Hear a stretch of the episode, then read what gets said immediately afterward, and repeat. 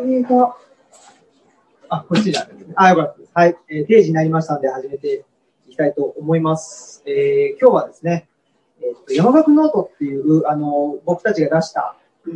新刊があるんですけれども、この新刊観光記念と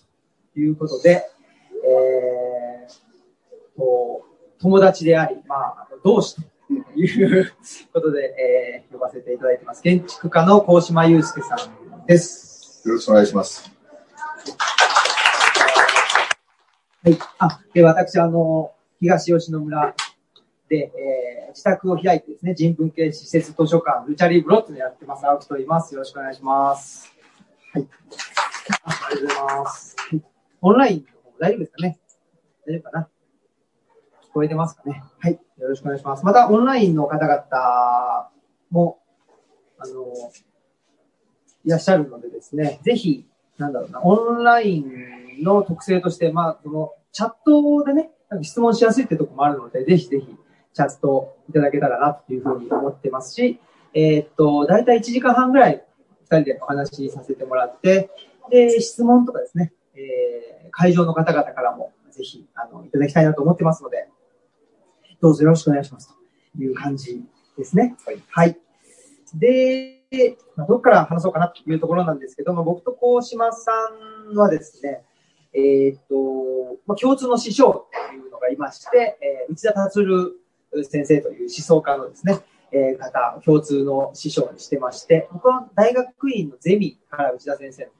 のゼミに、えー通ってまして、それで、えーっと、内田先生は、まあ、あの、神戸女学院大学というところで教鞭取られてたんですけど、えーっと、で、まあ、退職なさるということで、で、退職なさって自宅を、あの、道場兼、まあ、自宅指定ということで、えーまあ、自宅を開いたということですね。えーまあ、公共に資すということで、あの自宅を開いて、で、人を入れる、招き入れるっていうことを、まあ、今されてるんですけど、その時に、道場兼指定、ご自宅を、まあ、あの、一から作ろうというところで、えっ、と、建築家の高島さんに依頼されて、で、今、外風館っていう、まあ、道場兼、ね、ご自宅というところを、おまあ、に、えーお住まいになっているというところですね。で、そこの、それが2000、何年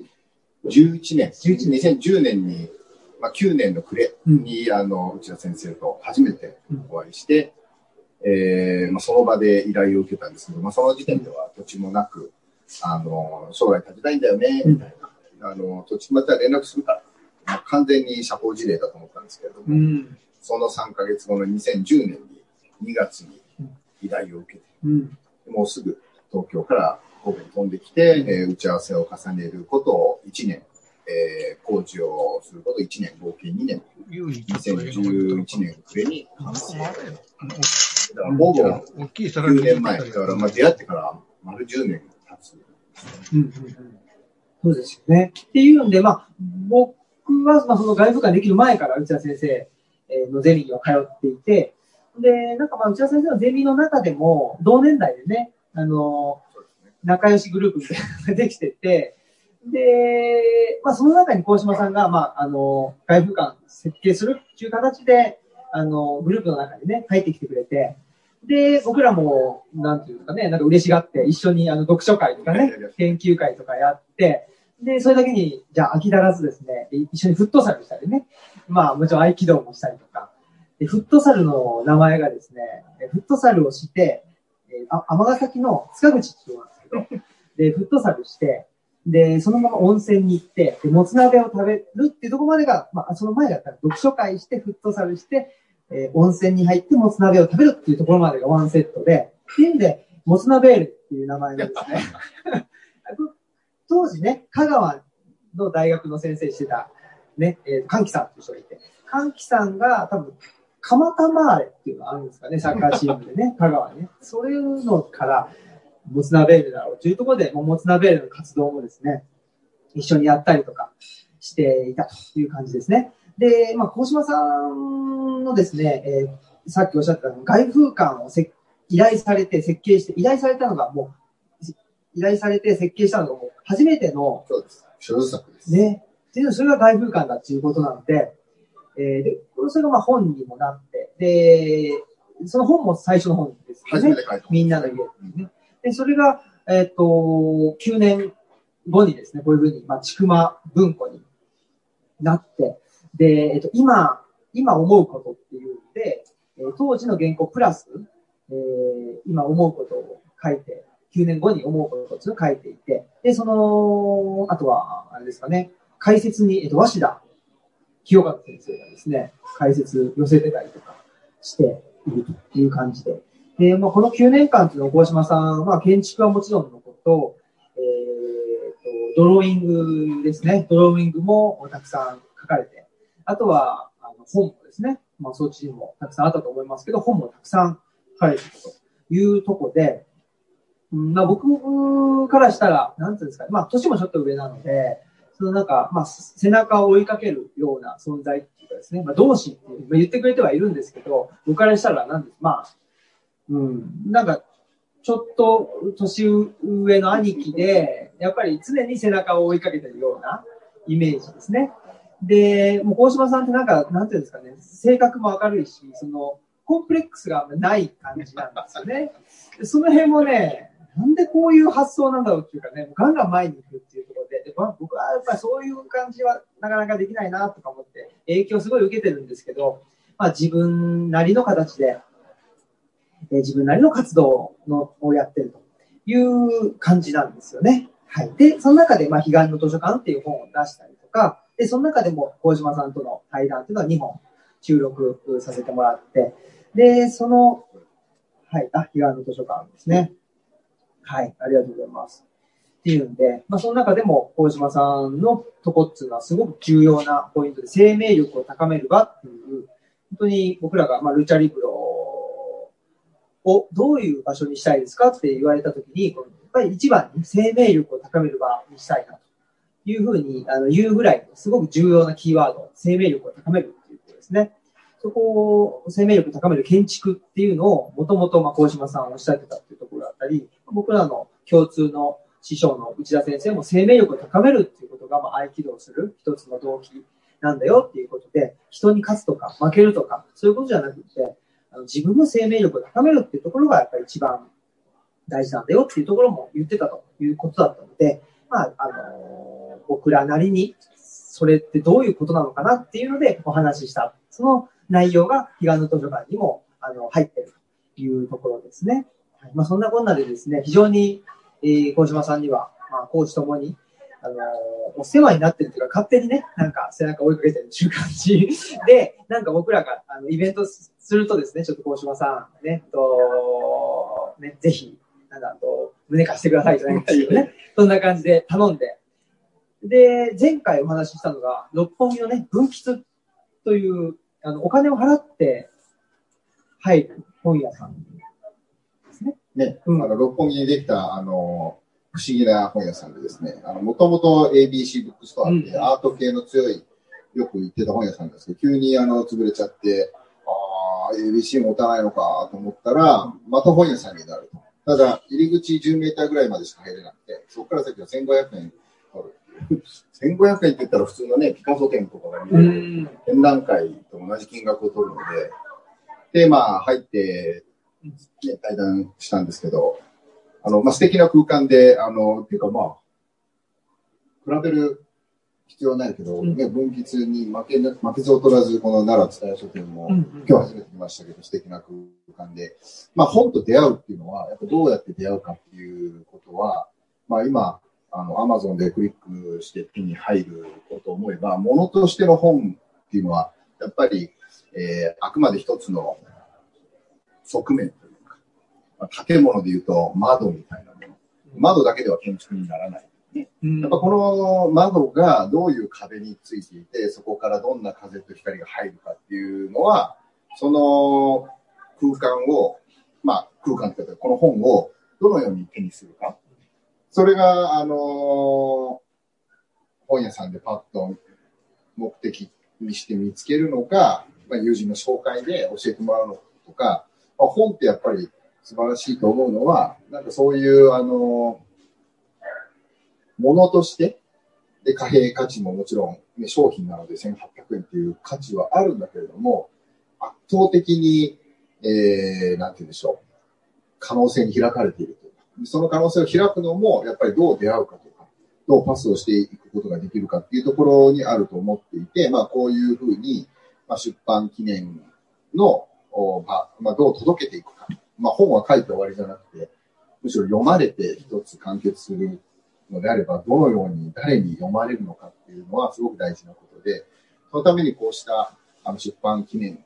をするっていうのはすごく僕も大事だなと思っていて、まあ今日こうして、えー、なので分岐以来、今年2回目。そうですね。そっかそっか。分岐が今年の1月だった1月で正月だったと思うんで、で、まあその頃もコロナは、えっ、ー、と、中国で話題になって、日本で1人か2人、なんか大阪の市場でぐらいの時期で、あんまりね、我々関係ないんじゃないかぐらいのね、うん、そうしたらどんどんどんどんあれよあれよと、だからこの1年本当に、でそれで僕も実はこのみんなの家があの3月だった発売になって、えー、ドミニク・チェンさんから何人かの人と出版イベントをやろうと思ったんですけど、キャンセルになってしまい、まあ、その後、まあ、ズームイベントとかいろいろあって、だから対面で、えー、やるのは今日だから、今年2回目で、2回とも新平であるっていう不思議な そうですね。で、まあ、あの、今いろいろ紹介してもらいましたけど、あの、本当に言ってもらった言葉をそのまま返すみたいな、もう、あの、年齢差はいくつなんだこれで83年なんで、4つ、4つで79代。まあ4つと、まあ弟と、僕4つ下の弟がいるので、弟よりだいぶしっかりしてると思うんですけど、そうなんです。あの、もうなんかね、あの二十歳過ぎると、30過ぎるとほとんど、お5歳、プラマイ5歳は全く差がないぐらい。だから僕があの、三つ上のゴッチさんとか、三島さん五つ上、その、先輩っていうか、まさにだから新平が僕のことをそういうふうに言ってくれたのと思う、その、兄貴分はいっぱいいて、で、えっと、弟分もいっぱいいる。で、その弟分も兄貴分も、まあ、失礼な話、全く変わらないっていうか。だからなんか弟分だから、あの、上から見ていて、兄貴分だから下から見てるというよりかは、あの、刺激し合える仲間であるっていうことにおいては、まあ、本当にあの年齢がほとんど関係なく感じるようになっていて、そういうことで言うと、まあ、この本にもちょっと書いてるんですけど、あのまあ、時系列がずっとあるので、こうして、まあ、分岐で対話してから、まあ、ほぼ1年近く、で、まあ、その間、コロナという大きな社会の変化があった中で、まあ、こうしてまた、あのー、人前でっていうか、あ対話をすることを、まあ、僕も楽しみにしてたのは、その都度その都度、自分自身が変わり続けてると思ってるんですよね。で、まあ、当然、あの、食べれば太るし、あの、成長、いろんな方向に成長もするけれども、その変化をすることっていうのは、一人では、あの、感じようがない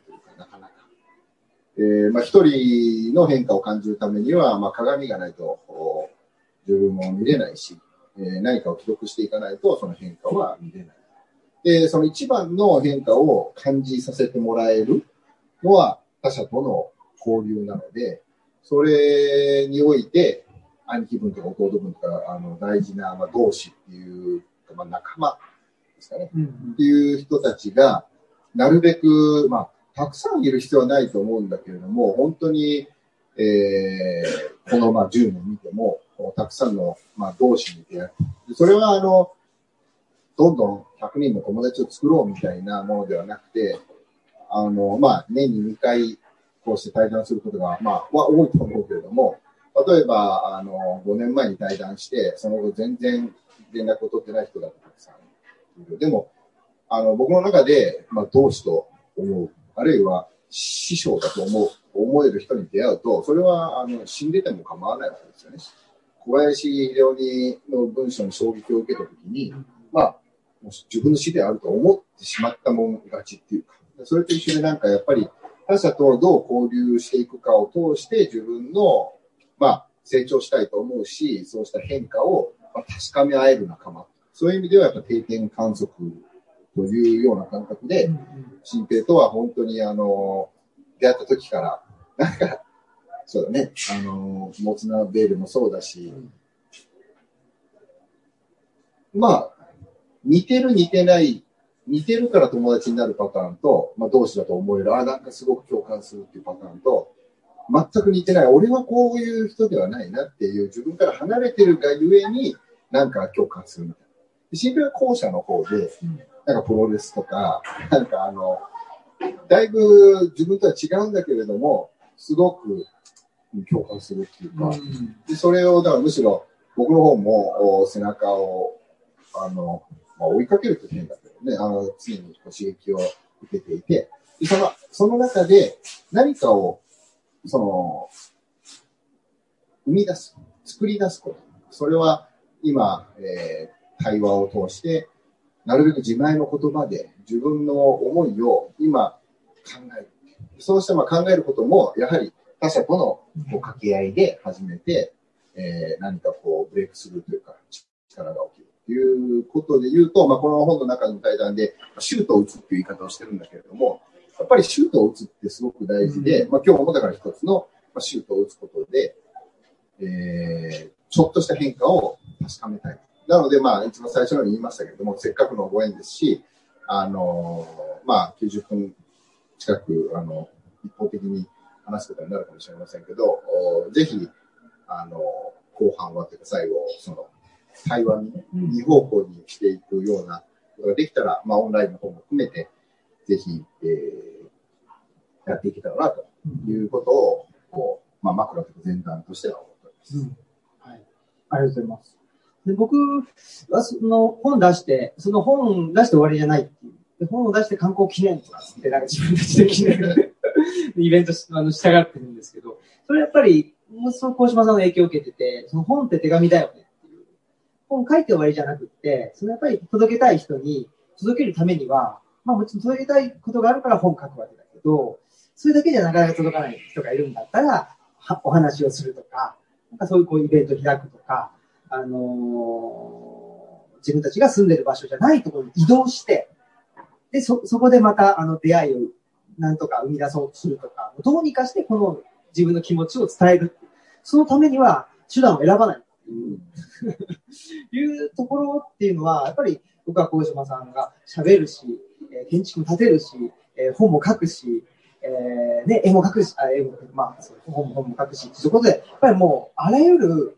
あの、もう、ね、一つ、その手段を一つに絞らずに、どんどん出していくっていう、そこが、まあ、レヴィストロース的に言うと、ちょっとブリコラージュに近いのかなっていうこともあるし、あとは、なんでしょうね、その、うん、まあ、言い方はわかんないんですけど、専門家、まあ、建築の専門家ではあるんだけども、他の部分で言うと専門家ではないんだけども、どんどん発信していくっていう、そ一種のなんかアマチュアリズムじゃないんですけど、何ですかね、その、これぐらいの、専門家が決めたこれぐらいのレベルに達してないから言いませんじゃなくって、言っていく中でどんどんレベル上げていくっていう、なんかこの 感じはすごく僕は影響を受けてて、うん、そこはね、あの、彼岸の図書館もそうだし、山岳ノートもそうなんですけど、結構ね、ゆあの、なんていうかな、感想として言ってもらうことが、どんどん変わってもいいんだっていうふうに言ってもらえる。なんか、変わ、変わっちゃいけないんじゃないか、変わっちゃいけないんじゃないかって思ってたんだけども、これを読んで、どんどん変わっていいんだって思いました言ってくれるところがすごくあって、でも僕らとしては別に変わってるし、変わってる自覚はなくて、実は。なんかその時その時に感じてる、まあ今日のテーマのポエジーとテクノロジーなんで、このポエジーの部分っていうか、感じても、なんか、あ、これ言いたいっていうことを、その都度その都度、まあ、言葉にする、えー、文章にする、う形で伝えていると。いうだけなんですよね。で、それがまあ、変わってるように見えるということであれば、まあ、それはそれで、なんだろうかな、えー、まあ、本として、商品として売り出してるわけだから、まあ、毎回商品が変わって、で僕らは同じことを言い続けてるっていう、まあ、それは健全な関係なのかもしれないなというふうに思ってはいますね。うん。なので、なんかポエジーとテクノロジーって言ったときに、なんかすごく、なんで自分と関係ないようなね、テーマにしちゃったかなっていうのをちょっと ね、若干思ってはいるんですけど、なんか、まあ、あの、普段のですね、普段一人の人間としてはそういう感じで、言いたいことを言葉で言うか、文字で書くか、それとも、あの、自分は前に出ないんだけど、イベントを企画するか、とか、えー、美味しいカレーを作って出すかとか、なんかそういうのも含めて、その、ポエジーとテクノロジーっていうふうに、まあ大きく分けると分けれるのかな、というふうに思って、まあ今日はそんなテーマでですね、えー、結構、まあ我々っていうのは、いろいろやってるよねって言われるんで、なんで我々はいろいろやんなきゃいけないのかっていう。なんでいろいろ、ね、一つのことだけやってたらいいんだったら、そっちの方が、なんか、いいのかな？わかんないんですけど、その辺の話したいななるほど。あの、まあ、今いろんなことを言ってもらったって言ってた中で、あの、まあ、ブリコラージュのことからいくと、あの、まあ、ブリコラージュの一番のミソは、ブリコラージュしているブリコルール本人は、えっ、と、その道具を、ある因果関係で、えー、捉えていないうん、えっ、と、このストロー、ストローを見て、これは、ペットボトルから水を口の中に入れるための道具である。で、これを環境に良くないから使いません。っていうような、まあ、いろんな判断とか価値観とかが関わるわけですね。でも、グリコルールっていうのは、これを取った瞬間に、お、これで水を飲もうっていうふうに思うんじゃなくて、うん、これで光を通して、なんかこう、ね、えっと、何に使うかを自己的に発見するってことを、あの、が、まあ、ブリコラージュの一番、えー、大事なことはそういうことなんだ。だから花からこれで水を飲もうっていう、ある因果関係を道具に見ていないけど、この道具が必要だと思って、要は木を拾ってしまうんだよ、森の中で。でもそれ拾った時に、後々、あ、洗濯物を干そうと思った時に、あの木があるっていうふうに、拾った時に洗濯物を干そうとは思っていない。そこがブリコラージュの面白いところで、その感覚をどう養うかって結構難しくて、そうなんです。人間、打算的にこのためにこうしようとかね、考えた方がよほど分かりやすい、合理的、うん、さらに自分をより合理的に、合目的的に過ごすことができる。でも、いろんなことをやってるよねっていうのは、えっと、まあ僕にとっては、まあ当たり前というかね、うん、その、アマチュアリズムもそうだし、えこれ、ここまで分かったらもう専門家でしょみたいな線っていうのはどこにも存在しないのであれば、ここまでできてから発信しようとかっていう存在もね、その線も存在しない。ってことはやはり少しずつ粘土のような、まあ、専門的に言うと可塑性を大事に変化していくことが、あの、次につながる。自分が見えなかった風景を変化させることで見えるかもしれないってことを考え続けるっていうことの繰り返しでしかないので、まあ、専門は建築かもしれないけれども、絵を描くことを通して建築のことを考えたり、その生活のことを考えたり、その、わかりやすく言ってたから言語だと思うんですよね。すべ、やってることすべてがまあ違う言語だとすると、翻訳作業をしているんだけれども、翻訳しきれない。日本語から英語に、英語からドイツ語にっていうふうに、翻訳できる言葉とできない言葉っていうのはきっとあって、そのできなさがあるからこそ、絵を通して語りたいことがある。あるいは発見しようとしている。言葉を通して探そうとしていることがある。で、空間を通して探そうとしていることがあるので、そういうなんか、いろんなことをやるのは、僕にとっては、そそれぞれが相互補完的にあるので、うんあの、こうしなさいというよりかは、自然とそういうふうに動いてうんうんうん、で、まあ、その、ポエジーとテクノロジーの今日のテーマに入る前に、まあ、まず、今日出版のこの記念の、あの、感想で言うと、まあ、今の話とつながるんだけれども、あのまあ、これ読んでて、だから、あの、本当にしみじみ、あの、手に取るように、あのいいなと思ったのは、ここに、まあその日記だから当たり前っちゃ当たり前なんだけど、その、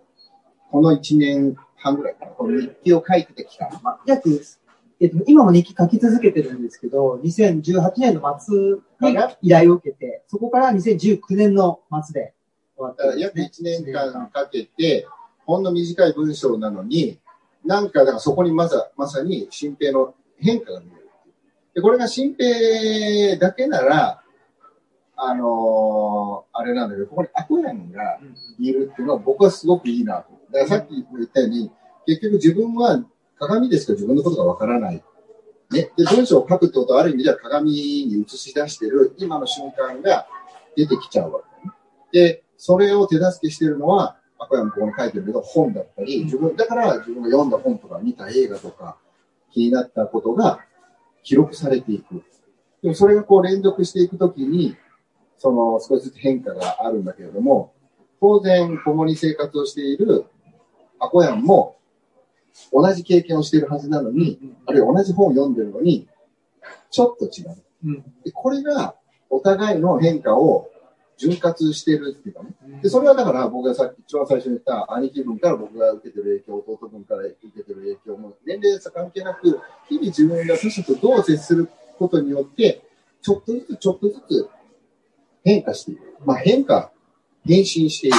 あの、伊藤麻さんだったかな、美学、あの、美学者っていうか、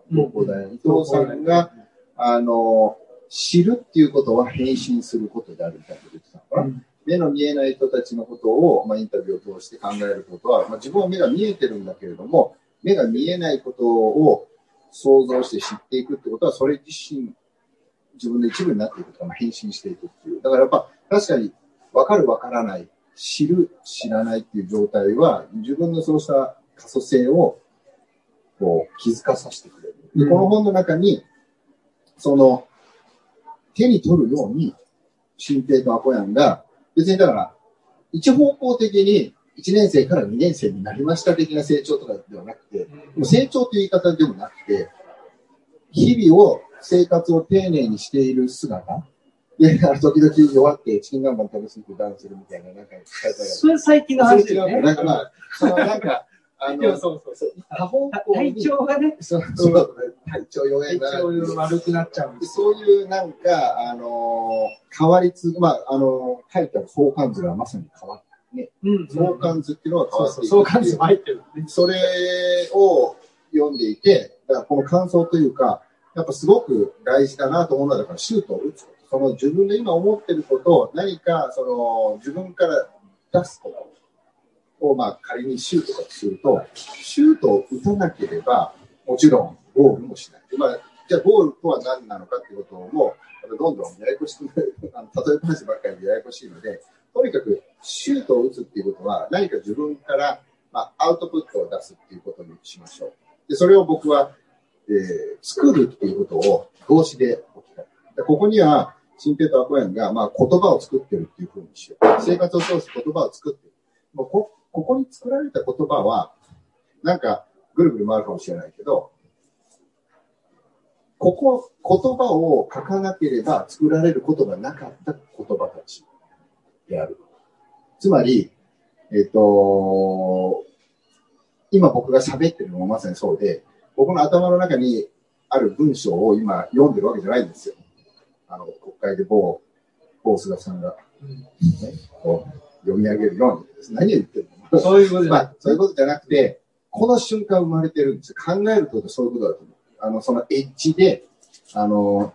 人の言葉を、おまあ、借りるんじゃなくて、自前の言葉を生み出そうとするってことは、やっぱり汗かくぐらい考えなきゃいけなくて。考えてる瞬間っていうのは、なんかノートみたいなものをめくりながら探して喋ってるんじゃなくて、ポーンって立ち上がるその言葉をこう手つかみにしていくので、なんかやっぱり、あの、その書くっていう、作るっていう行為をしなければ生まれなかったものでそれがすごくこの中に感じられる。それがすごく、えっ、ー、と、社会、大きなことを言うと、なんか、すごく、えっ、ー、と、まあ、例えば学生とかと接していると、社会として何かを作るってことは、その創作者、制作者、中にあるものが、にじみ出てる、ピカソの見ている風景がピカソの絵となって出てきているとみんな思ってる。そうじゃない。うん、書くことで初めてピカソになっている。その村上春樹も小説を頭の中でイメージして、それをぎゅーっと絞り出してるんじゃなくて、その村上さん曰く、その地下2階に降りていくと、自然と出てくる。つまり、地下2階に降りなければ出てこなかった。でここに書かれている言葉は、つまり書いたことで書かれてる。説明できない。なので、依頼を受けて書いてくださいって言われたから書いたっていうのは、もちろん一つの側面ではあるけれども、これを書いたことによって、新病新兵のことを自分で知ったのかもしれない。あるいは、すでに知ってたけど言葉にしてなかったものを言葉にしたのかもしれない。そういうものに立ち会えたので、僕も、こうして生身で会うことで、またね、話したり、実際にルチリブロ行って感じることと、また違った層として、あの、追体験ですね。僕自身も自分がどう思うかとか、あ、こんな、まあ、リアルにこういう本があったら面白いなっていうふうに自分の影響を受けたりっていうようなことの繰り返しをしたっていうのが、まあなんかこの本の素直な感想というか、なのでまあ生活を記録することの豊かさみたいなものを、まあ、実践しているっていうのは、まあこの本からもそうだし、本を書くにしても、畑でトマトを育てるにしても、何かアクションを起こすことの意味を再認識するような読書体験でしたね。でそれが、まあ、アコヤンとの微妙なズレがあるからこそ、あの、より響き合うといういうふうに感じましたね。ありがとうございます。確かにそうですね。あの、同じ出来事が起こっても、これだけ、で、同じ、ね、同じ釜の飯じゃないですか、食べてて、同じようなライフスタイルっていうか、時間で、えー、暮らしてるんですけど、まあ、これだけ、ね、あの、違う視点からものを見てんだっていうところはやっぱりあのー、面白いねっていうふうにまあ言ってもらってるところかなとも思いますし、あとはまあその、なんていうかな、すごく、この本の、なんていうかな、書き方としては、今言ってくれたように、その、地下に降りていかないと、えー、地下に降りていくことによって初めて、なんか、手に入れられるものをも書いてるし、そうじゃなくても、なんかその辺に、地上の、その辺に転がってる石ころ、石ころっていうね、誰が見ても見えるものっていうのも書いてて、そこは結構ね、これ、こう言っちゃ、ちょっとあれですけど、意識的に、うん、ネタバラシ的に、ネタバラシ的にね、もう、はい、そうなんですけど、やっぱこここには石ころをこう、ここはちょっとね、階段降りていって、ね、あのー得たものだよとかね、いうので、まあ、ちょっといろいろとそんな感じで書いてはいるんですけど、あの、えっと、2019年なんで、えー、コロナはね、全然関係ないんですね。ただし、結構コロナあの今読んで、もうなんか、まあ、予言的なことというかね、結構最初の方で、その、え街って人集中しすぎてねとかね、そういうことを書いてたりして、まあ、あの僕一貫してるのはちょっとやっぱり、人が集中しすぎると、もうその人のことばかり考えますよね。人のことばっかり考えちゃうと。でもそうじゃなくて、それでね、それで今の社会とか、まあ、あの、特に国民国家っていうね、大きな話言うと、国民国家っていうのができていく以降っていうのは生産性っていうのは、やっぱり GDP であるとか、あの、社会のものになっちゃったんですよね。国とか社会とか。か自分とは関係ないものに対して自分が働くっていうのは生産性があるかないかっていう話になっちゃってるっていうのが、僕はこの山岳ノートの中で生産性のない日々っていうのは、もう一さんが言ったことですけど、生産性のない日々っていうのを送るのがいいよね、なんか丁寧な暮らしだよね、みたいなことではなくって、生産性って何なのっていう。なんで人のためとか、社会のため、国のためとかに働かなきゃいけないの？っていう、やっぱり、あの、なんていうかな、そういう提案、提案っていうか、なんていうかな、そういう疑問を、疑問の書なんですよね、これ実は。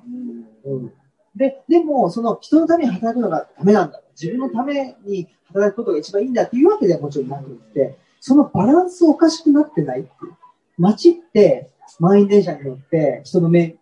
とか人のなんかね、との距離感ばかり気にして、で、働いてる仕事がなんか言われたことで、で、なんか、まあ、いわゆるやりがいを感じないというふうに言ってるってことは、それは、それをマルクスは阻害されてるというふうに言ったわけです。その労働の中に自分という人間が入ってない状態だよね。これが資本主義の本質だよねっていうことを、まあ、マルクスは言っていて、そういう意味で資本主義的生産性って、生産性が求められすぎている。で、僕たちはもうそこにばっかり見て、見すぎてないそういうのって、都市の人が集中してる本質だよねっていう、まあ本なんですよね。なので、もうちょっと人から物理的に距離を取る。人の目を気にしすぎてしまえば、人の目を気にしすぎちゃう。人の評判を気にしすぎちゃう。まあ、他者の評価で自分を測っちゃう人ほど、そういう場所から距離取った方が良くないっていう、そういう提案の書でもあるんですね。で、これって僕コロナで、さっきからおっしゃってる他者の重要性っていうコロナですごく僕が感じたと思っていて、その他者と会いたくて、他者とか その友達と会いたくても会えなくなる。でまずズームで会う。そうすると、普段会ってたのとやっぱ違うなってところも感じるし、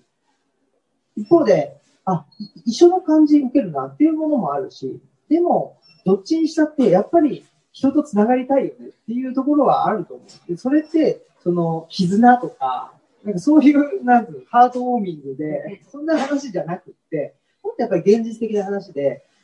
この小島さんおっしゃったけど、やっぱり他者っていうのは鏡なんですよね。自分を確認したいんだと思うんですよ。そのために他者と繋がりたいし、そのために他者に対して言葉を話すこと、あ、自分ってこういうこと感じてたんだっていうことに改めて気づくと。いうことをしたいんだなと思ったんですね。で、僕、この近所に高専があるんですけど、高等専門学、この近所って言っちゃあれだけど、そこで講演させてもらったときに、このコロナ禍で、まあ一人にあのなってしまう、外に出れない中で、ちょっと、うとうつうつとしてしまうと。どうしたらいいですかって言うから、その時こそ本を読むチャンスじゃんって。本には生きてる人も死んでる人もたくさんいるんだから、本読んで人と繋がれるチャンスじゃんって言ったら、ぷくぷってなんかあの笑われたんですけど、いや本気で言ってたけどみたいなね。ことで、ちょっと笑われちゃったけど、結構本気で思ってて、結局このマルチン・ハイデガーという人がですね、ドイツの人で、20世紀を生きた、えー、もう本当に、えー、ドイツの最大の哲学者ですけど、この人の本を読んで、さっぱりわからないんですよ。何これどういうこと？って思うんですけど、それが今今の自分なんですよね。でも、僕、この前、加藤天洋さん、加藤則弘さんの敗戦語論読んで、僕大学院入るの時は何これだったけど、スラスラ読めるのと。めっちゃ面白い。これがね、本のパワーっていうか、本って、まあ他者なんですけど、その、いつも話せる他者とは限らない。自分が変わることによって話せたりとか、もしくは話せなくなったりとかね、するということだと思うので、そういう意味ではもう、それこそですね、人とこういうふうにおしゃべりするのも人と繋がることだし、ズーム使うのも人と繋がることだし、本を読むのも人と繋がることだし、これもですね、もう、ありとあらゆる、あらゆる手段を使って人と繋がる。で、そのことによって、まあ自分を知ることができる。僕は、その、ポエジーって、テクノロジーって言った時、テクノロジーっていうのは人と話す。日本語を使う、ズームの操作でやるとかね、えっ、ー、と、ヒデ君にいろいろやってもらうとか そういうのを含めてテクノロジーですけど、やっぱりポエジーっていうのは、自分で何なのっていう、僕は、うん、僕はここれがものすごく自分の中のポエジーっていうか、なんか、モチベーションの動機だな、というふうに思っております。なるほど。はい。いや、面白いね。あの、めちゃめちゃ二人ともよく喋るから、ひたすら置いてきぼりになるかもしれないけど、あの、まず、あの、今のセッションの最初の方に言っていた、ちょっとまた、だからこの本に戻るんだけれども、えっ、と、つまり、ここにはだから、その1年間のシュートがあるんだけれども、えっ、と、そのシュートの肝っていうか、一番大事な部分っていうのはエッセイだと思うんですよ、やっぱりこう。まあ、まだ読んでない人ってどれくらいいるんですかね？もう読んだ方ってどれくらいいるんですか、これは？あ、あ、半分くらいも読まれてる、あの、その人たちも、まだ読んでない人も、これから楽しめる良さがあるので、あの、どっちでもいいんですけど。あの、何が言いたいかって、最後の、やっぱり土着のところが、まあ一番力の入ったエッセイだったり、その最新のやっぱり思い。で、まあそれがさらに、あの、このポストコロナ期の中で、えー、新平が書いている文章にもまた繋がってくる。だから常に、その仮想性というか粘土細工のように変わっていく中で、文章も、なので、まあ時系列読むことの意味っていうのは、その変化が、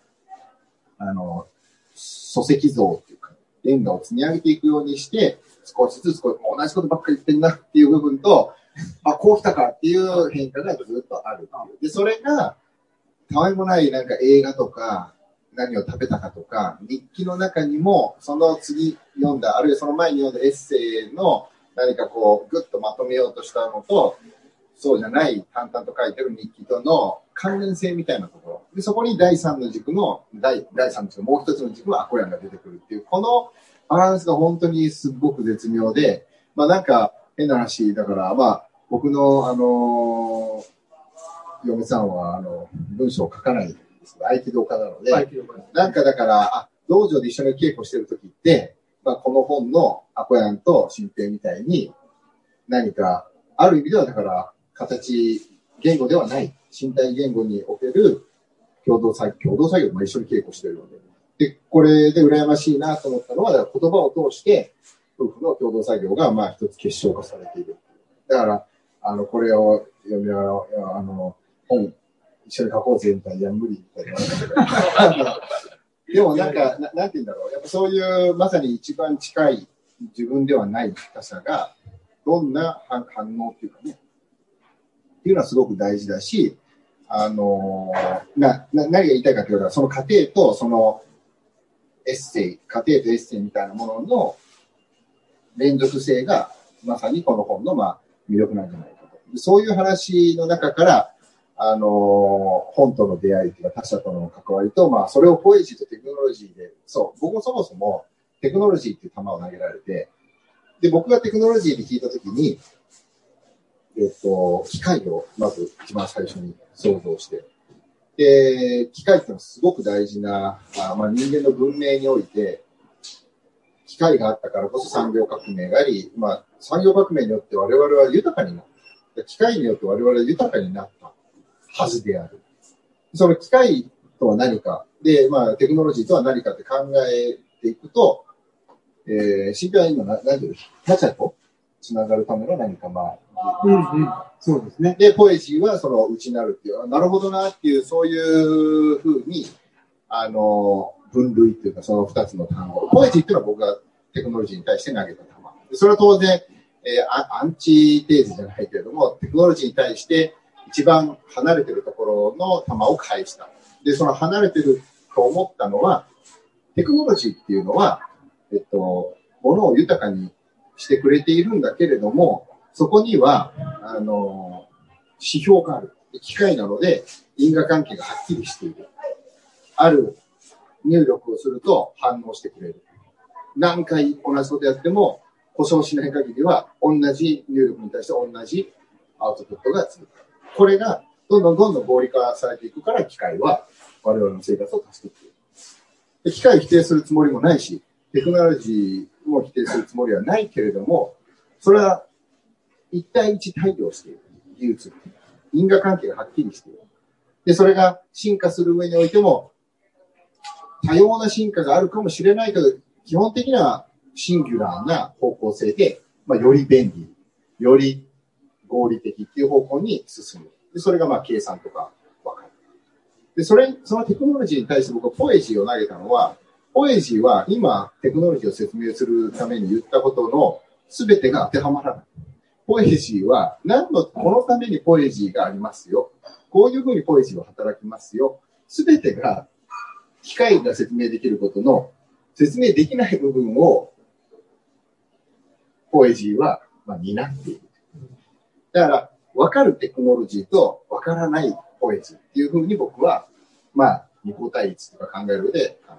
でも分からないから分かるものよりもいい悪いとかじゃなくて、この分からないを無視して、分かるテクノロジーをどんどん分かるように進化させていくだけではまずいんじゃないか。で、それがさっき言った、その、生産性っていうものもテクノロジーに寄りすぎてると思う。なぜなら生産性って言ってる時点で機械と同様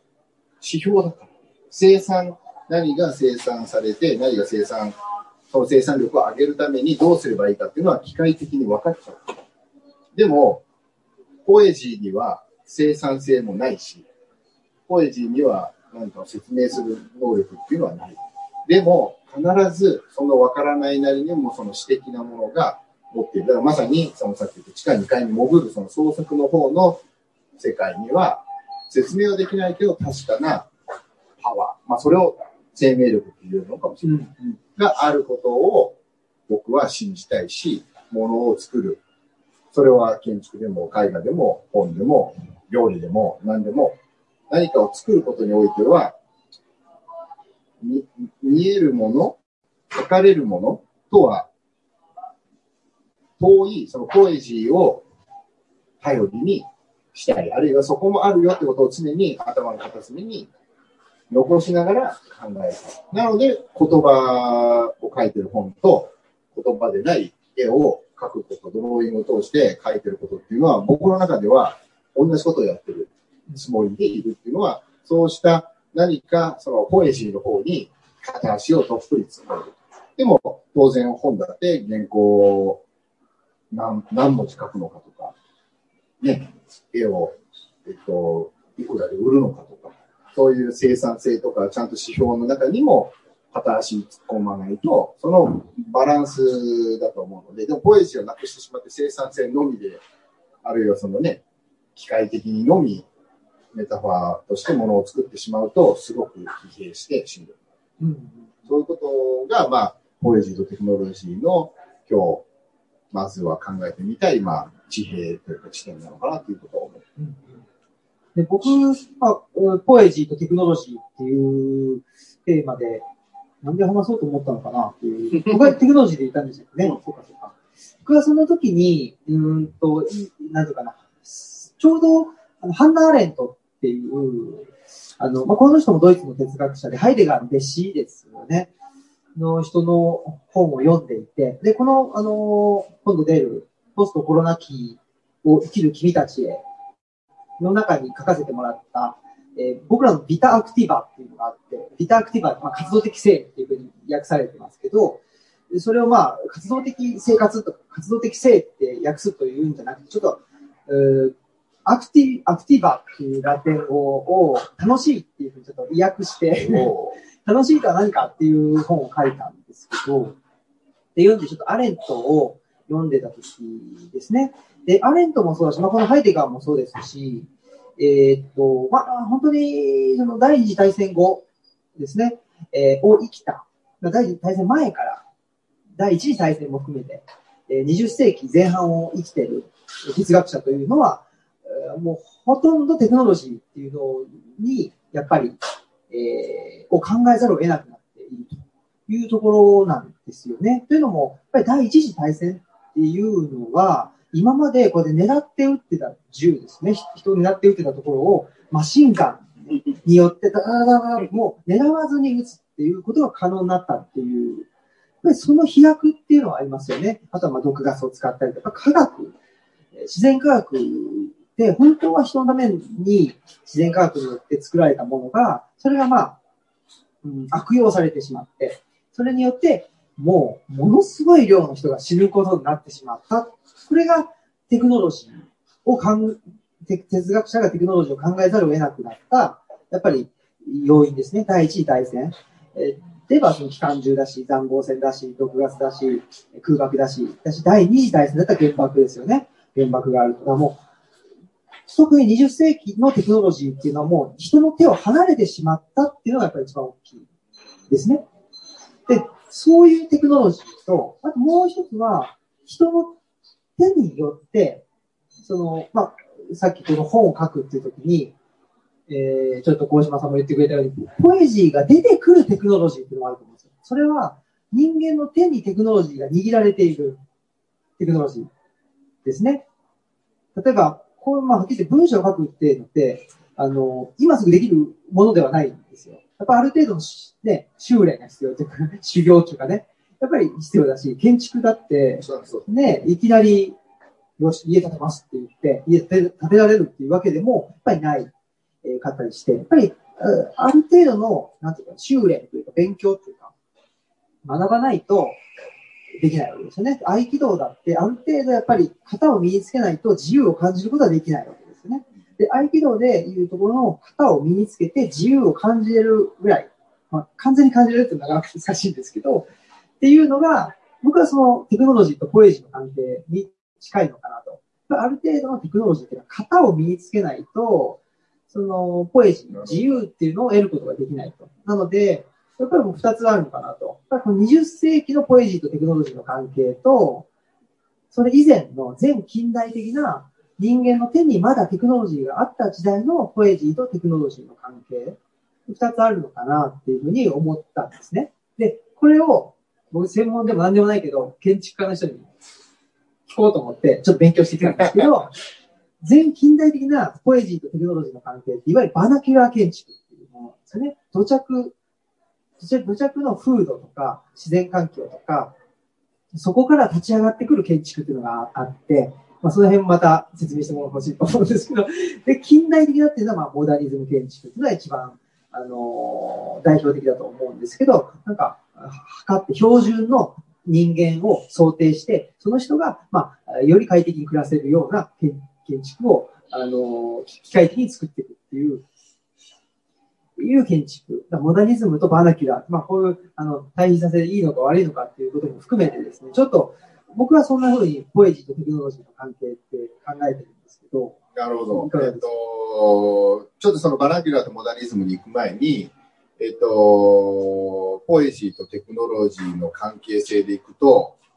えー、テクノロジーとポエジーは、まずだから両方必要であるということ。何かを、それこそ生産、作る上においては、えー、もちろんテクノロジーも必要だし、ポエジーも必要だというところ。で、そのポエジーが、えー、わからない、ね、数値化できる、はっきりとしたものじゃないからこそ、忘れられていくというか、えっ、ー、と、過小評価というか、ポエジーいらないんじゃないのっていう、もう技術に邁進して、盲信していくと危険である。で、それって結局、その、戦争の技術もそうだし、えー、ポエジーなきテクノロジーの暴走っていうのは、まあ、ポエジーを、だからまあ想像力、イマジネーションだというふうに言ってもいいかもしれないね。だからポエジーはクリエーションの方の想像力に必要だと思うんだけれども、そのクリエーションをするためのポエジーっていうのはイマジネーションとして働くと。なので、テクノロジーを使って何かを作るときに、イマジネーションが、つまり、えー、鉄砲を撃って人が死ぬかもしれない。ね、えー、それが機関銃になり、原発、あの、原子力爆弾になり、今ではドローンでそもそも人は行かないで、あの、人を殺してしまうっていう。だ想像力の欠如、欠落っていうのは、まさにポエジーの欠落っていうふうに言い換えてもいいかもしれない。なので、やはり、えテクノロジーをただ単に信じるのは危険である。でも、白か黒かの話じゃなくて、えー、テクノロジーを間違った方向に使わないためにも、想像力、イマジネーションとポエジーが必要であり、それが、あまあ、何かを作るっていう抽象的な話じゃなくて、まあ、こと、例えば人間の衣食住における、えー、建築に例えると、モダニズムとバラキュラー建築っていうのは一つの考え方として、えー、それを実践的に見ていくことができるかもしれない。で、えっと、モダニズムを可能にしたのはテクノロジーです。モダニズムが、えー、世界中に普及したのも、えー、技術的に、まあ、ヨーロッパから始まった、えー、まあ、フランスのコルビジェと仮に置いて、まあ、バウドイツのバウハウスもあるし、モダニズムが20世紀初頭に同時多発的にヨーロッパから普及したっていうことは、テクノロジーが、えー、普及したことでもある。なので、それがポルトガル、ヨーロッパをこう、北はフィンランドまで、で、それが国を渡ってアメリカに来て、国をまたいでモダニズムが、えー、普及して、もちろん日本にも来て、それはモダニズムの技術を持ってきたので、伝わるんです。で、その技術が伝わったのは、えー、そのバナキュラーな要素を排除したから。なぜなら、バナキュラーなものを排除しない限り、国境を越えられないから。違う風土圏の、風土っていうのはそのクライメート。その、こういう光があって、こういう、あのー、雨が降って、雪が降って、こういう湿気でっていう、その風土に対して、違う風土においては、違う建築が、当然だ、その場所なりの建築がある。それはまず、ハードとしての土地と建築の関係。人もそう、当然。アメリカ人のための住宅と、イギリス人のための住宅っていうのは、当然違うし、まあ、人種で言っても違うし、A, A さんと B さんって個人においても違うわけだから、当然それがモダニズムっていう形で当てがえるわけがないのに、それを盲信したのは、ポエジーを排除して、テクノロジーだけを信じたから。今よりも高いテクノロジーであることは、その単一線上では確かに高いかもしれないけれども、それを生産性が高いっていう風な指標で査定してしまったがゆえに、こぼれ落ちたものがたくさんある。でそのうちの二つが、第一、その場所、この建築が立ってる場所性と、その建築が誰のための建築なんですかっていう人が確立化されてしまった。なので、モダニズムは、逆に言ったら、だから、モダニズムは世界中に普及した。色がない。実際に白い。白は何色にでもできる。でも誰もモダニズムの白を上から塗ることはなく、白をありがありがたがる。なぜなら白くて綺麗でモダンだから。モダンっていう言葉も変で。1940年代、50年代、60年代、常にモダンってその瞬間の最先端。うん、今でも、もう今2020年で、モダンぐらいのこの空間っていう。いいなんで成り立つねんっていう、この言葉が成り立つのっておかしい。いうぐらい、だモダニズムっていうのは、都合のいいものだけを抽象的に切り出して、それを普及したので、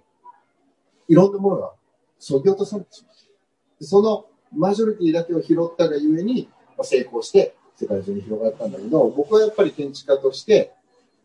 あれちょっと待ってよと。で、こと外風館で言ったら、これ内田先生じゃなければ、外風館は全く違うものになって内田先生が北海道出身で、北海道で合気道をやりたいって言ったら、全く同じタイミング、全く同じ予算、全く同じ敷地の広さでも、北海道でライフ館作ってたら、全く違う建築になってた。当たり前じゃない。その場所と、その人によって、だこのみんなの家っていうふうに名付けたのも、ちょうど、あの、2011だったんで、311の震災とほぼかぶったんですよ。その少し後にすぐ、震災に、あの、震災、あの、被災地にみんなの家っていうのがどんどんできてきて、うわ、なんか、あの、後乗りしたみたいでかっこ悪いみたいな。でも、僕はあのみんなの家をあんまりいいなと思わなかったのは、あれはなんか、政治的な、ポリティカルコレクトネスにおけるみんなの家被災者っていう、なんか、こうまさにモダニズムみたいに、ざっくり切り取られたかわいそうな人たちっていうみんなだった。僕のみんなの家は、顔が見える。内田達とその仲間たちっていうふうに、顔が見えないみんなってすごく、あの、ね、うん、匿名で批判するのと一緒だから、なんかみんなの家って、そのみんなって誰よっていうみんなの使い方したくなかったっていう。でそういうことと一緒で、なんかモダニズムっていうのはそういうふうにして、何か抽象的に切り取られた人たちに向けた建築であったっていうがゆえに、まあ、広く成功したんだけど、僕は逆にそこからこぼれてしまったものを手がかりに、モダニズムが全部が悪いとは思わないけれども、やはりモダニズムをまあ超えるというか、モダニズムよりも豊かな建築は絶対作れると思う。じゃあモダニズムより豊かな建築ってどうやって作るんだろうかって言ったときに、その場所、その人っていうところからもう一回考えようじゃないかっていうのが僕のまあ建築家としてはスタンス。うん、なので、まあ、バーナキュラーっていうのは、だから、えっと、技術で言うと、だここは難しいよね。だから、あの、技術、オア、ポエジーじゃないので、うん、そこのこう、バランスも、だから、73から82みたいな話じゃないんだよね。だから、あの、良い悪いっていうのもなかなか言えないけれども、まあ、えっと、モダニズムはバナキュラーの、まあ、対極にあることは間違いないし、ただ、バナキュラーでモダンモダニズムの建築を作れるはずだと思っている。折衷するという融合していくことは可能だと思う、ねうんうんうん、そうですよね。だからその、まあ、バナキュラーっていうのは、えー、っと、土着的なとかっていう言葉を訳されたり、あとは、うまく訳せないから、バナキュラーそのままカタカナで使われたりとか、特に思想家で言うと、イヴァン・イリイチなんかの言葉って、コンビビアリティとか、なんか訳せないんですよね。訳せないからそのまま使われちゃって、なんか分かったような分かんないような感じになってしまうっていうところはあるんですけど、まあ、もう少しざっくり言うと、やっぱり全近代っていうのは、あらゆる建築がバナキュラーだと思うんですよね、ある意味で。うん、その、日本でも江戸時代の町屋の建築であったりとかっていうのはやっぱり江戸で火事が多いから、まあ、すぐにバタッとね、倒せて、その火事が広がらないようにしとくとか、それもものすごくバナキュラーな理由によって、そして木材っていう日本でたくさん、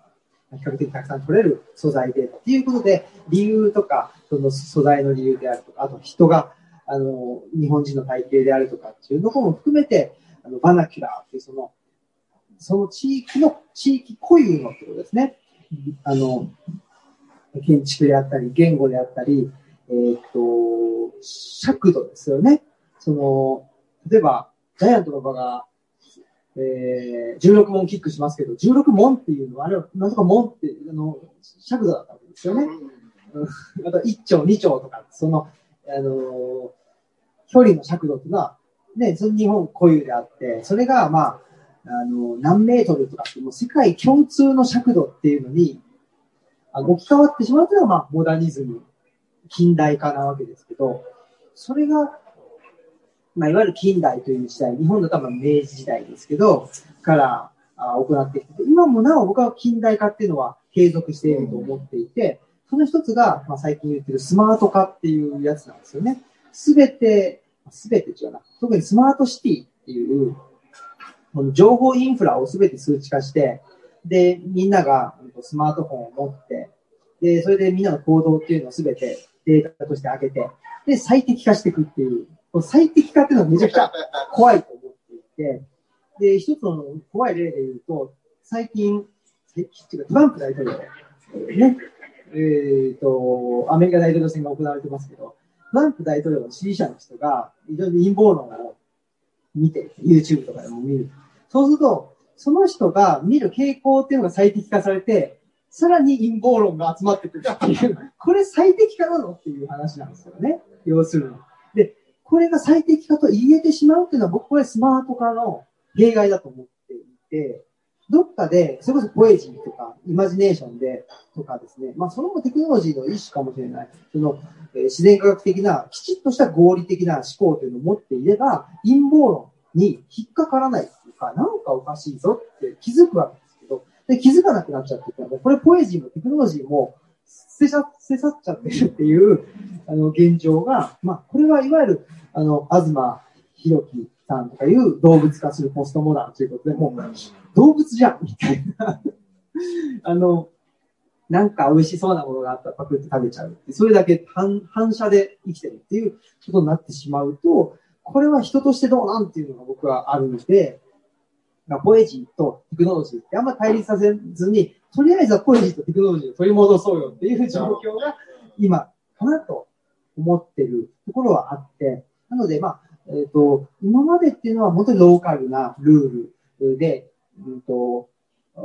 全近代ですね、成り立っていて、で、それ東吉野村で過ごしてたりすると、やっぱ遅延血縁というのはすごく、えー、未だにね、その遅延血縁で、えー、解決する問題もあって、で、あ、あ一方で、その、あ、こういうの息ず息苦しさを感じる人もいたんだろうな、というから、村から出る人の気持ちもものすごくわかるし、村から出ていくっていうのが一つ近代化だったと思うんですね。で、近代化していって、これもイリーチは離床っていう言葉で言ってる。土地から離れるっていうことを言ってるんですけど、これが近代化のポイントだと言っていて、で、僕は、その土着が大事だっていうことをすごく、ここでも言ってて、それが、でも土着の訳語として僕はバナキラーっていうのは当ててないんですね。どっちかというと、ファンキーっていうのを当ててて。もちろんそのリ、リズムがある、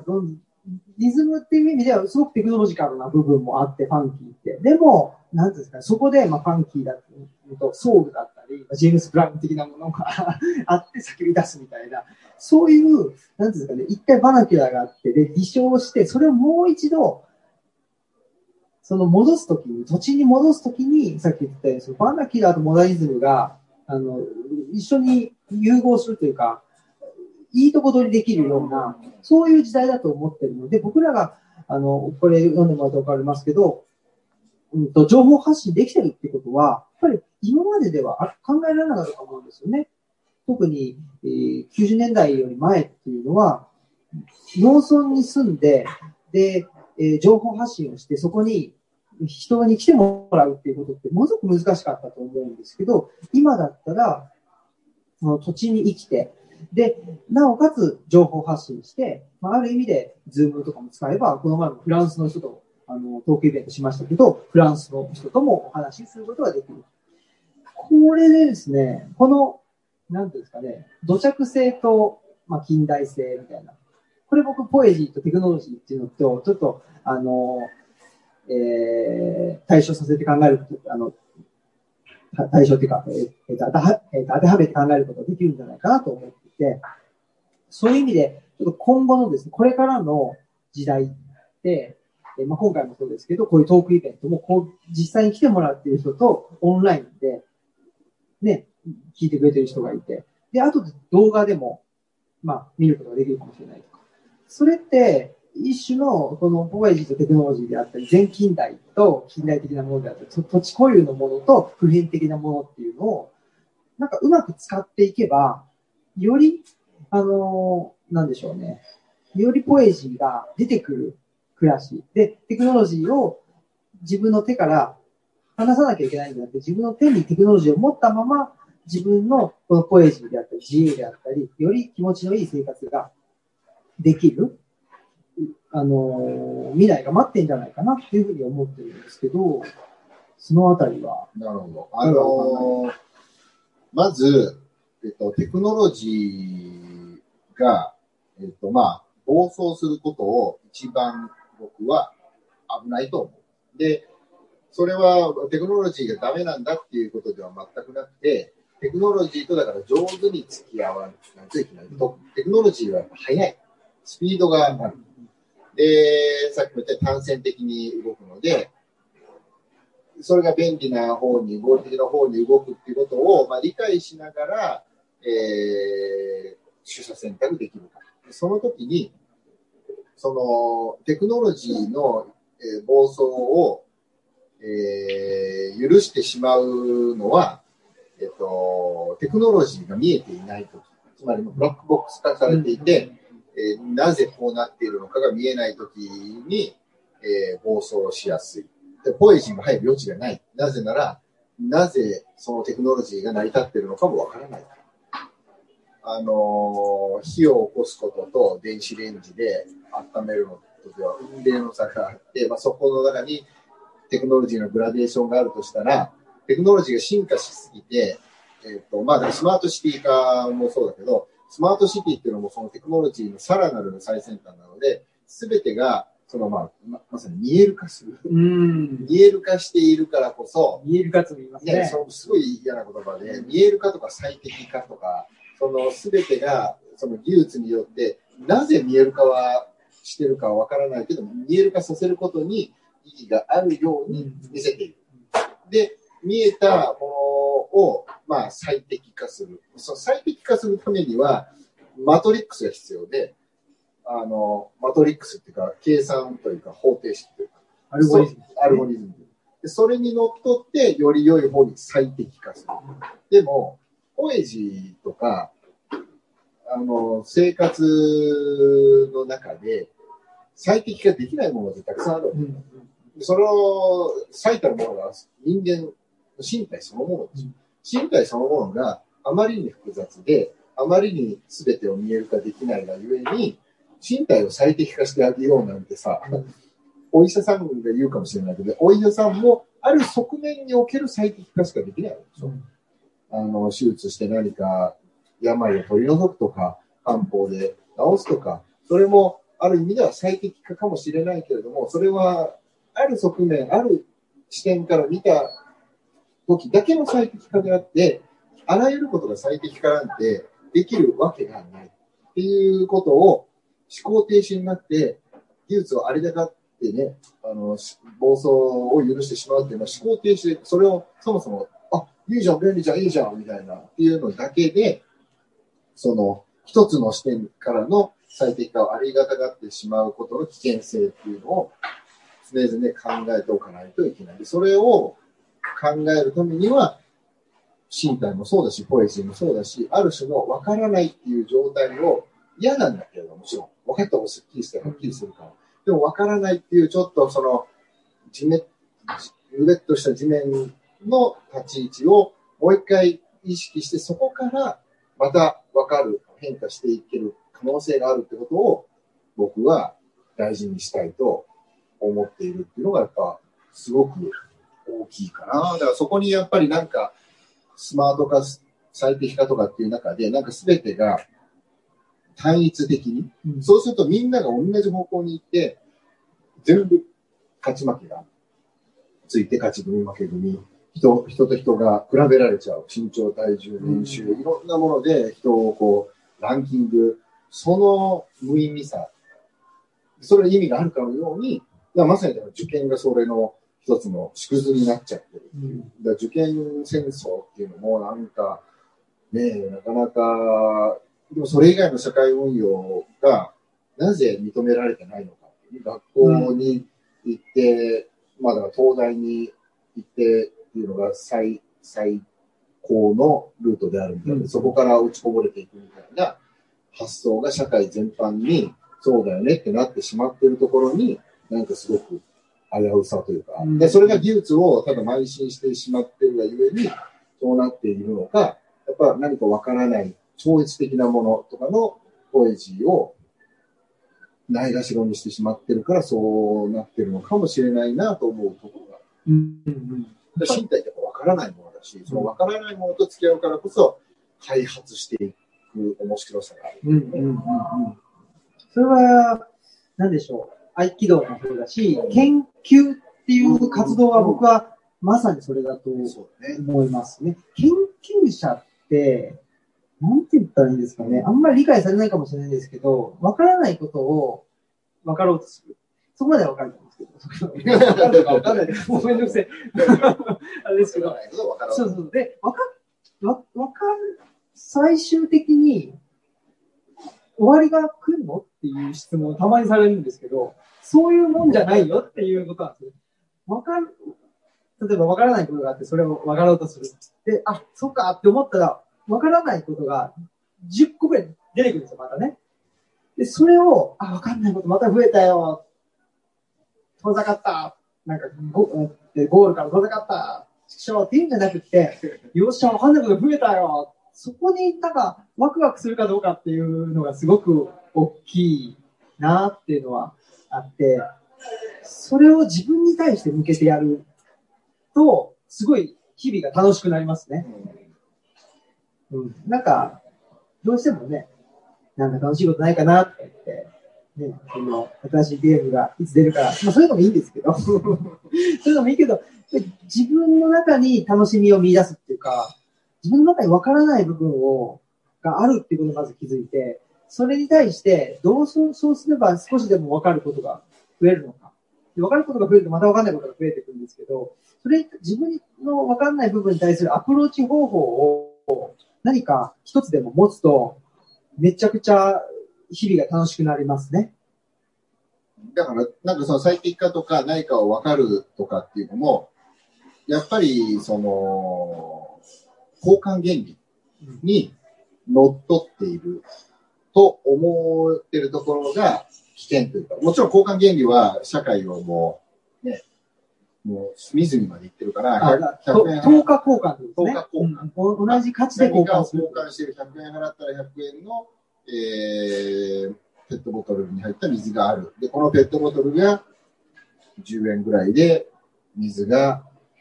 90円みたいな。まあ、そんなのまあ、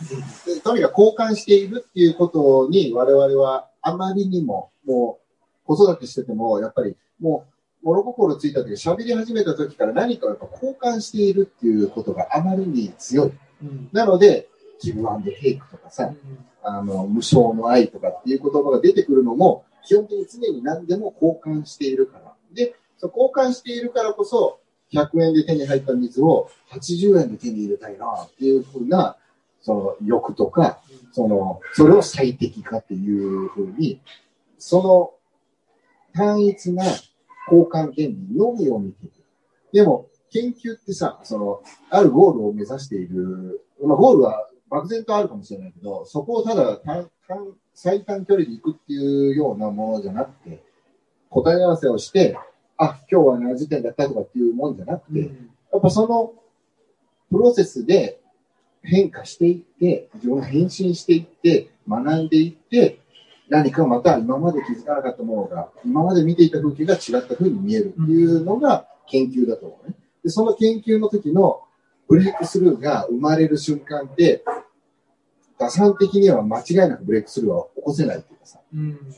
イノベーションとかも。で、まあ、イノベーションを起こさなきゃいけないっていう考え方も必要なくて、でも、イノベーションがいいことであり、イノベーションが起きることを目指すのは別に悪いことではないけど、こうやったらイノベーションが起こるって言ってる時点で、それはイノベーションではない。うん、で、そういう中で、あのー、そのプロセスを楽しむ、その10日交換から離れられる方法っていうのは、その分からなさにしっかり軸足を入れるっていう、ちょっと不快だけれども、その水たまりに足を突っ込むっていう。でもその分からなさからしか予想もしないブレイクスルーは生まれないと思っていて、そのためにはやっぱり結局偶然、え、あの時いたの？とか、今日こう来たか？みたいな、あ、ハイデガー持ってきたの？みたいな、なんか常にその自分の想定を裏切られた時に、まあブレイクスルーの可能性があるというか、想像しなかった可変性が生まれるっていう。そこにやっぱ喜びとか楽しみがあるので、花から漢字ドリルで、今日中に4級、明日は3級みたいに、目標を持ってそれをクリアしていくっていうことだけじゃない。つまりそれは効果効果交換だと思うから、うん、効果交換的学びじゃなくて、そこから離れた、まあ、ブリコラージュ的に後から気づくようなあの学びをどういうふうにするかっていうのがまあ鍵なのかなと。で、その時にやっぱテクノロジーをなるべく理解する。なるべく自前のテクノロジーというものに関連していく。で、それと同時に、えー、テクノロジーを、えっと、無思考、あの、思考停止で、ただ単にありがたがらないとか、そこにちゃんと、まあ、ある批判的にテクノロジーと付き合う。そのためには、ポエジーのような数値化できない想像力の、イマジネーションの方の想像力をちゃんとテクノロジーを使うときに、ちゃんとこう、バランスでミックスしない限り、テクノロジーが暴走した、すごく危うい状況、スマート化みたいな最適化みたいな方に行ってしまうんじゃないかな。ただ、これ散々話してて、ポエジーってそういうふうに、だから、機械とは違って分からないっていう言い続けると、さっきのトランプの、その、なんだっけ、あの、陰謀論の方がなんかさ、それ分からないさ、怪しい UFO とかさ、ポエジーって結局、そっちの分からない方っていう怪しい方に持ってかれるとまたそうじゃないんですよね。なんかさ、ポエジーとかさ、あの、生命力とかっていうとさ、そうそうそう怪しい宗教そうそう、スピリチュアルでは全くないんだよね。スピリチュアルをスピリチュアルで終わらせたらそうダメなんですよね。パワースポットとかね。でも、パワースポットがパワーを持ってるっていうのはすごく理解できる。うんでも、なんかそういうもんじゃないんでしょ。そう。なかなかね、なかなか難しいなっていうところはあるんですけど、なんか、10分ぐらいですかね。まだ10分はいはい。あの、なんかちょっと話があるかもしれないですけど、その、草刈りってありますよね。草刈りするときに、ほら、ごめんなさい。あの、うちのルチャリブロのスペ、あの、範囲だと、やっぱり一番気持ちいいのは、鎌で、おね。ブロブロブロじゃないの？いや、それなんですよ。ただ、気持ちよかったらいいかっていうと、やっぱりね、あの、えーお彼岸前は大家さん来るから、ちょっと綺麗にしとかないとなと。考えたら、鎌じゃ、ね、どうしようもないよと、いうことじゃないですか。もう少し早くやったらいいんだけど、いや、無理だと思ったら、やっぱり、あのーなんだっけ、これ、あの機械でしょ？そうそうそう、草刈り機。でね、えーってやるわけですね。で草刈り機でやってても、まだね、あの、草刈ると、その、なんていうんですか、草刈った後の緑の匂いがして気持ちいいんですよ。それはそれで。でもなんかちょっとち、なんか、えっとね、なんか蛇とかいて、その蛇来ちゃったら、な嫌だなとか思いながら、いろいろ考えながらやってるんですけど、そうそう。そこまではまあ自分の手にテクノロジーがあるから、なるほど気するんですよ。まあ、本当はね、草むしりとかつって、むしってもいいかもしれないですけど、それも超ローテクだよ。そうそうそうそう。むしるか、鎌か、草刈り機か、ってあって、それもこの前、あの、高専に行った時にね、なんか、なんていうんですかね、なんか、ちょっとお、大きな弁当箱みたいなのが、えー、歩いてるんですよ。芝。自動草刈り機。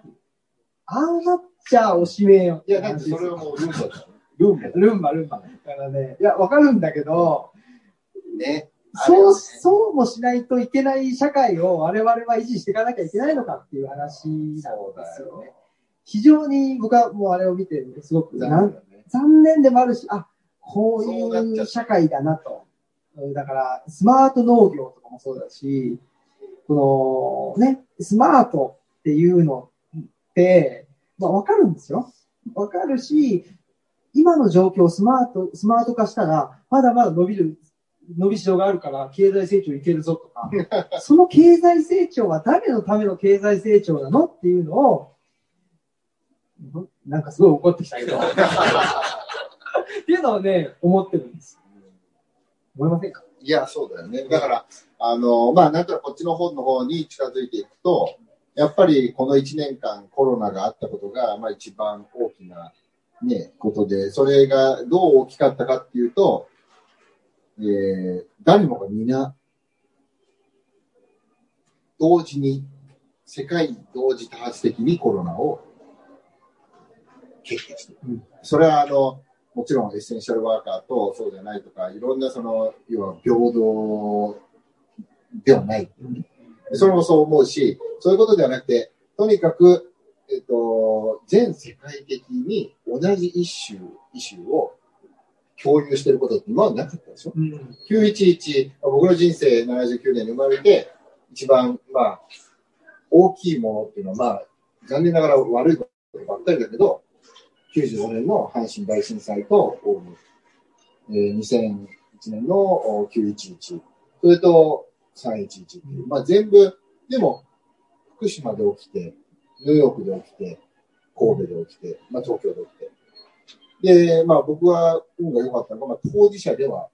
どれもないんだけれども、コロナっていうのは、全世界に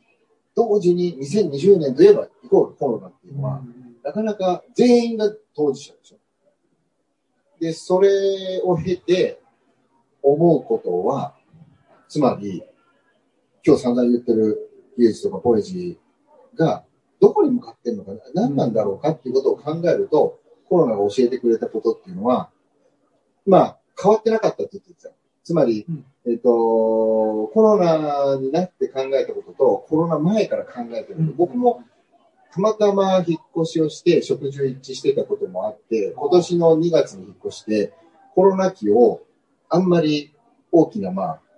ダメージというか、受けずに、まあ、ステイホームしてても、まあ、生産性を下げることなく、働くことができた環境にいた。で、そういうことを考えていくと、コロナを経て今思うことっていうのは、やっぱり今日言ってきたようなポエジーをもっとちゃんと大事にして、テクノロジーとの上手な使い方をしながら自分の身体的な生活をしたい。それは自分の気持ちよさとか、豊かさとか、喜びもそうなんだけど、身近な家族から仲間への、でもまあそれはなんか社会貢献したいっていうわけじゃなくて、なんか自前の自分のね、届く範囲で。で、そういう意味ではだから家を開いてるルチャも羨ましいと思うし、そういうことをやっていく中で一番だから羨ましいのは、まあ、地球にコミットする。うん、自然と触れ合うっていう。これが、まあ、ここまで行動できてないので、やっぱり、まずは、都市に生きる人間、神戸に生きるっている限りでは、なかなか、じゃあ明日から山村で里山っていうふうにはいかない。でも、なんか、えっと、ドイツではクライネガルテンって言って、ね、みんなで小さい、小さいガールあの庭を共有してなんかやったりしてるね。でそれを思い出して、そういうことでもね、人参農家さんと一緒に手伝うとか、まあそういうところから、やっぱ地球と触れ合うっていうことの豊かさ、草刈りもそうだし、うん、それはなんか趣味、趣味的にいいよねとかじゃなくて、なんか本当にだから制御できない自然と触れることの豊かさこそがコロナで一番思ったことは、やっぱり思考停止って一番怖いなって、その感染者数どうとか、あの、今どうすればいいのかとかってことを、まあいろんな人と話すわけだよね。でも一番怖いのは、まさにその陰謀論もそうだし、自分がもっと情報を知って、自分で考えて、自分で責任を持って行動するっていうことが人間的である最低限の条条件だとしたら、やっぱり考えなくなるのが一番怖い。で考えるためにはその分からなさに半分ちゃんと足を突っ込む。で、その分からないってことを教えてくれるのは、俺たちの日々自分が持ってる身体が教えてくれてるじゃん。で身体と自然、地球そのものが世の中は未知なるものなんじゃないのと。それを分かった気になって、モダニズムみたいに抽象的なものだけで何か解いたと思ったら怖いよね。だからそれをなるべくだから、僕は自分の身体に目指した自前の言葉とか技術で、ポエジーを頼りにものを作り続けたいし、そのためには、やっぱり土を触りたいんだよね。まだそこができてないんだけど。それはだから農農業をやりたいっていうような話じゃないんだけど、なんかやっぱ制御不能なものとの関わりを大事に。やっぱりあれですよね、その土触るって言っても、その、その、そこから、その、に、人参なら人参が、より効率的に育っていくっていうことだけを考えていくと、どんどんその土は触ってはいいんだけど、本来の、本来の、本当の土から遠ざかっていくっていうね。そう、人参をより効率よく育てようとか、より美味しくしてやろうとか、糖分を、糖質を上げてやろうとかじゃなくて、単純に、この種からこんなものができるんだっていう。根を張って栄養を得て光合成してっていうことをもう少し体感できるようにならないと自分が考えてるようなこともなんかこうリンクしていかないとか。で、自分が考えてることを今まで例えばモダニズムにおいて常に、まあ、今日も例え話が多いと思うけど。でも例え話っていうのは要するに何かを作るときのメタファーを持つ。この今照明見てて、これ雲のような照明。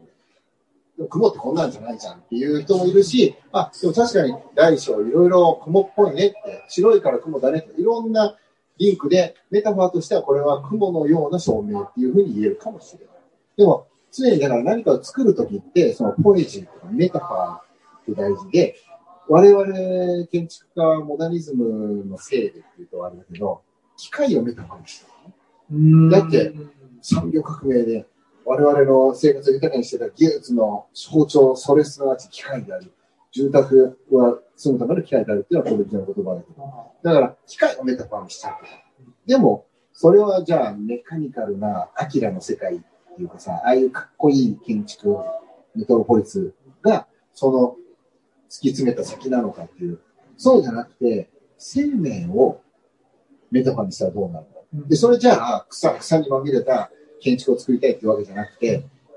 生命を抽象化した上で、生命のような建築って作れないのかなっていうのを、それはバナキュラー寄りだと思うし、モダニズムを超える可能性を持ってると思って考えてるテーマである。だから、まあ、今日いろんな話をしたけれども、それを建築に寄せたり話したりすることができるのは、なんか本質的には、そういうふうな、なんか、展開が、まあ、ボイズとテクノロジーの中にはあると思っているから、いうふうに言えるのではないでしょうか。うん、はい。ということで。90分喋りきりましたね。いやー、まだまだよ。まだまだ楽しい。楽しい。誰が一番楽しんでるっていう。質問あ、質問来てないって。あ、じゃあまだまだいけるか。あ、やったねじゃないか。あのー、もし、ね、会場の方でご質問とか、なんか、投げてみたい球がある方。それはそう。あ、ありがとうございます。